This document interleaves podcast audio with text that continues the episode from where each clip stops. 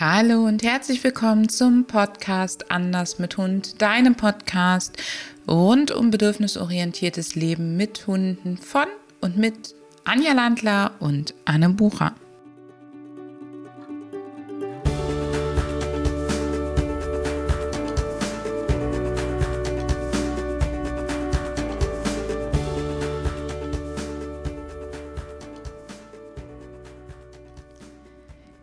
Herzlich willkommen zu einer weiteren Episode vom Podcast Anders mit Hund. Heute mit einem Thema, das jeden Hundehalter, jede Hundehalterin betreffen sollte.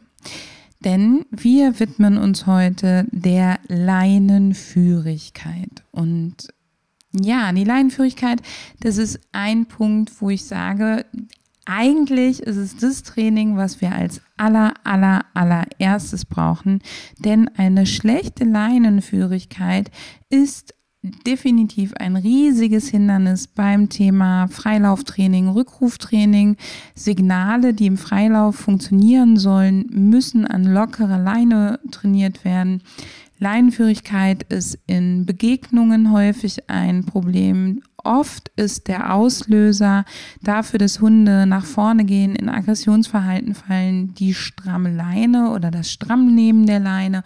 Und Leinenführigkeit, eine schlechte Leinenführigkeit ist wirklich ungesund für deinen Hund und dich. Wir möchten heute oder ich möchte heute mit dir die Leinenführigkeit mal aus ein paar anderen Blickwinkeln mir anschauen. Und wenn du den letzten Podcast nicht gehört hast, dann empfehle ich dir das mal eben zu tun, denn daran ging es um gelassen Gassi gehen und da habe ich schon einiges zu Leine verkündet. Wenn du noch an der Leinenführigkeit mit deinem Hund arbeiten möchtest und ganz ehrlich, ich bin der Meinung, das tut man bis zum Schluss sozusagen, dann ist das absolute A und O dein Handling. Du brauchst ein gutes, gutes Leinenhandling, bei dem du nicht versehentlich ruckst oder auch nur selten auf die Leine versehentlich drauftrittst, am besten natürlich gar nicht, bei dem du nicht derjenige bist, der zieht, sondern eben, wenn überhaupt, der Hund und bei dem der Hund auch frühzeitig merkt, wann er ins Ziehen kommt, damit er die Chance bekommt, sich auszubremsen. Oft werde ich dann gefragt, ja, hm, was brauche ich denn, um das Handling zu können? Und da brauchst du natürlich mehrere Sachen. Das eine ist Übung. Übung, Übung, sehr viel Aufmerksamkeit zu beginnen auf dem Leinenhandling, dir das sehr gut angucken, was du da eigentlich tust und es wirklich fleißig trainieren. Du brauchst auch Equipment, was sich für deine Hand gut anfühlt. Ich bin ein Fan von Leinen ohne Schnickschnack. Meine Leinen haben also keine Ösen oder Ringe. Meine haben äh, den Karabiner natürlich ähm, an der Seite des Hundes und gegebenenfalls noch eine Handschlaufe. Aber das war es. Ich kann gut händeln, Leinen mit einer Länge von drei bis fünf Metern oder eben für längere Zeiten 8 bis 15 oder 20 Meter. Das kommt auch immer so ein bisschen auf den Hund an, der auf der anderen Seite hängt oder läuft. Und das kann ich gut handeln. Ich mag auch sehr gerne Biotane Leinen, aber da gibt es schon das erste Aber. Die werden, wenn sie nass werden, gegebenenfalls flutschig. Die saugen selber schönerweise die Nässe nicht auf, weswegen du im Winter sehr schnell nasse Handschuhe bekommst, wenn du mit Biotaneleinen unterwegs bist. Und das größte Aber an der Stelle von mir kommt zu dem Punkt des Rucks selbst wenn du vorhast, nicht an deinem Hund zu rucken, wir treten schon mal versehentlich auf die Leine, wir stolpern schon mal, wir erschrecken uns und reißen die Hände hoch oder die Leine schleift über den Boden, was sie eigentlich nicht sollte und dann bleibt sie irgendwo hängen. Also es passiert uns einfach und gerade bei Hunden, die auch mal in die Leine rein donnern, brauchst du bitte bei einer Biotane-Leine unbedingt einen Ruckdämpfer, denn anders als Stoff- oder Lederleinen gibt Biotane nicht einen Millimeter nach. Und damit fliegt der Ruck definitiv komplett in den Hundekörper und auch in deine Schultern. Und das ist nicht das Ziel des Ganzen. Wenn du einen Ruckdämpfer hast und der ist total ausgeleiert, dann tausch den bitte aus. Dann weißt du übrigens, dass du definitiv noch an der Leinenführigkeit arbeiten darfst. Ähm, ich bin überhaupt kein Fan von Handschuhen, aber ich habe viele Kunden, die auf Handschuhe an den Fingern schwören. Ich habe immer das Gefühl, mir geht damit so ein bisschen das Gefühl in den Händen verloren. Wenn du Biotaneleien mit Handschuhen kombinierst, dann schau mal im Reitsport, da gibt es häufig Handschuhe, die eben verstärkte Stellen oder auch ähm, so Noppen haben, da wo die Zügel herlaufen. Und es hilft, dass die Leinen nicht so durch die Finger flutschen. Oder wenn es nicht der Reitsport ist, dann kannst du auch mal in Fahrradläden gucken. Auch die haben häufig nochmal besondere Handschuhe, womit du die Leine gut in der Hand halten kannst. Da beim Leinenhandling achte ich sehr darauf, dass ich Folgendes tue, nämlich dass ich niemals plötzlich den Hund abstoppe, sondern dass ich die Leine gleiten lasse und dabei beim Gleiten eben gegebenenfalls mehr Widerstand in die Leine bringe und den Hund langsam ausbremse. Ich halte meine Leine immer in beiden Händen, wenn es die Situation braucht. Das heißt, ich habe auf einer Seite in der einen Hand habe ich die aufgewickelte Leine oder Leinen. Bei mir sind es ja auch häufig mehrere. Und in der anderen Hand liegt sozusagen die Leine einfach nur drin. Das ist die Hand, die näher am Hund ist. Und hier reguliere ich das Handling, indem ich zum Beispiel die Leine gleiten lasse, wenn der Hund mehr Freiheit bekommen kann. Oder ihm eben auch langsam vorsichtig ausbremse, wenn er nicht mehr bekommen kann.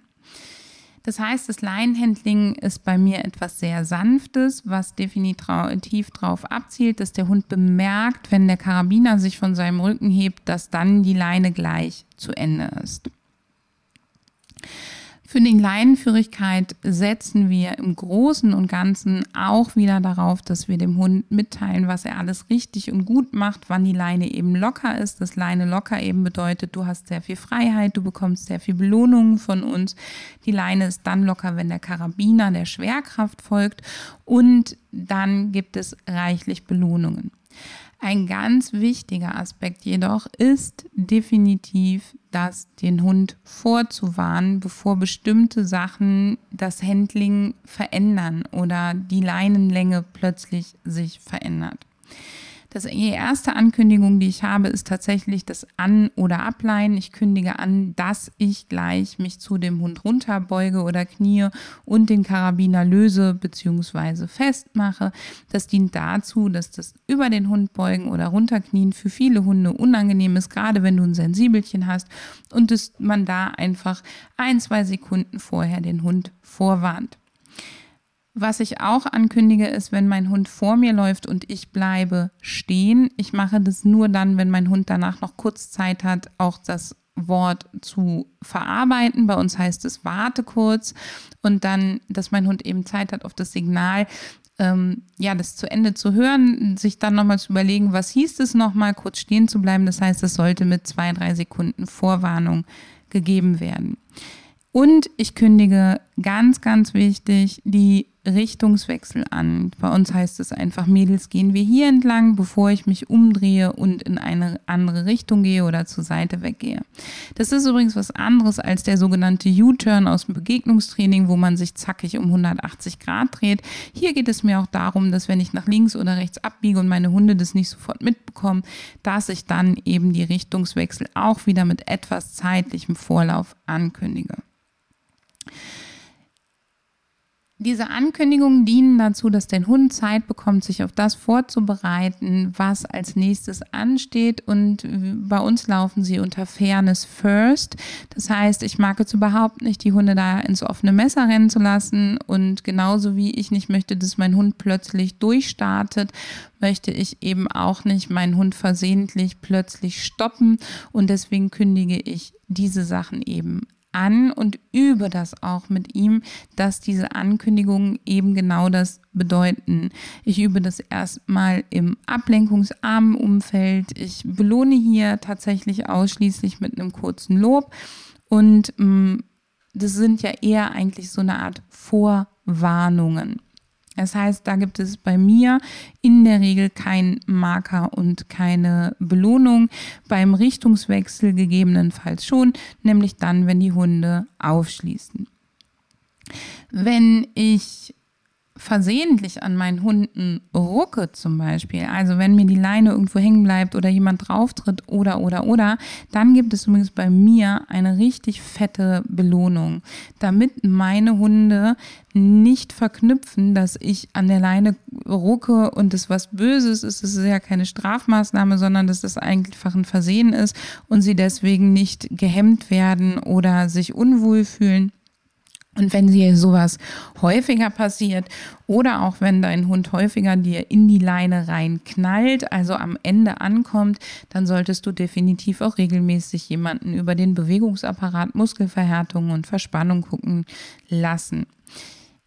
Ein weiterer ganz wichtiger Tipp für dich, wenn es um die Leinenführigkeit geht, du trainierst das idealerweise dort, wo du die Leine erstmal lang lassen kannst oder deinen Hund sogar zwischendurch in den Freilauf geben kannst, damit das für euch beide nicht so frustrierend ist.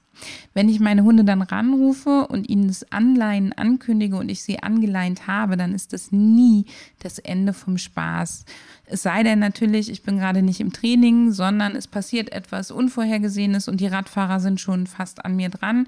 Dann müssen wir natürlich erst warten, bis die Radfahrer vorbei sind. Aber genau für diese Situation machen wir ja ein Vortraining und Anleihen ist nicht das Ende vom Spaß, sondern nach dem Befestigen der Leine an deinem Hund passieren auf jeden Fall noch für 20, 30 Sekunden schöne Sachen. Das darf auch länger sein, wo es einfach ein paar nette Tricks gibt, ein paar Belohnungen gibt, ihr vielleicht noch mal ein kleines Zerspiel macht oder was dein Hund und du ebenso alles gerne machen.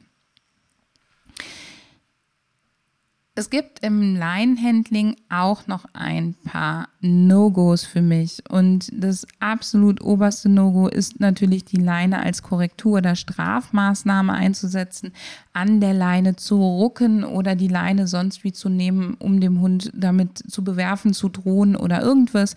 Das ist nicht nur nicht mit meinen Werten und meinen ethischen Ansätzen ähm, vereinbar, sondern da geht es auch darum, dass es schlicht und ergreifend die Leine zu einem Angstauslöser machen kann und dass dein Hund sich dann eben auch an der Leine viel gestresster fühlt, gar nicht mehr so sicher fühlt und es natürlich auch Auswirkungen auf deine Leinenführigkeit hat.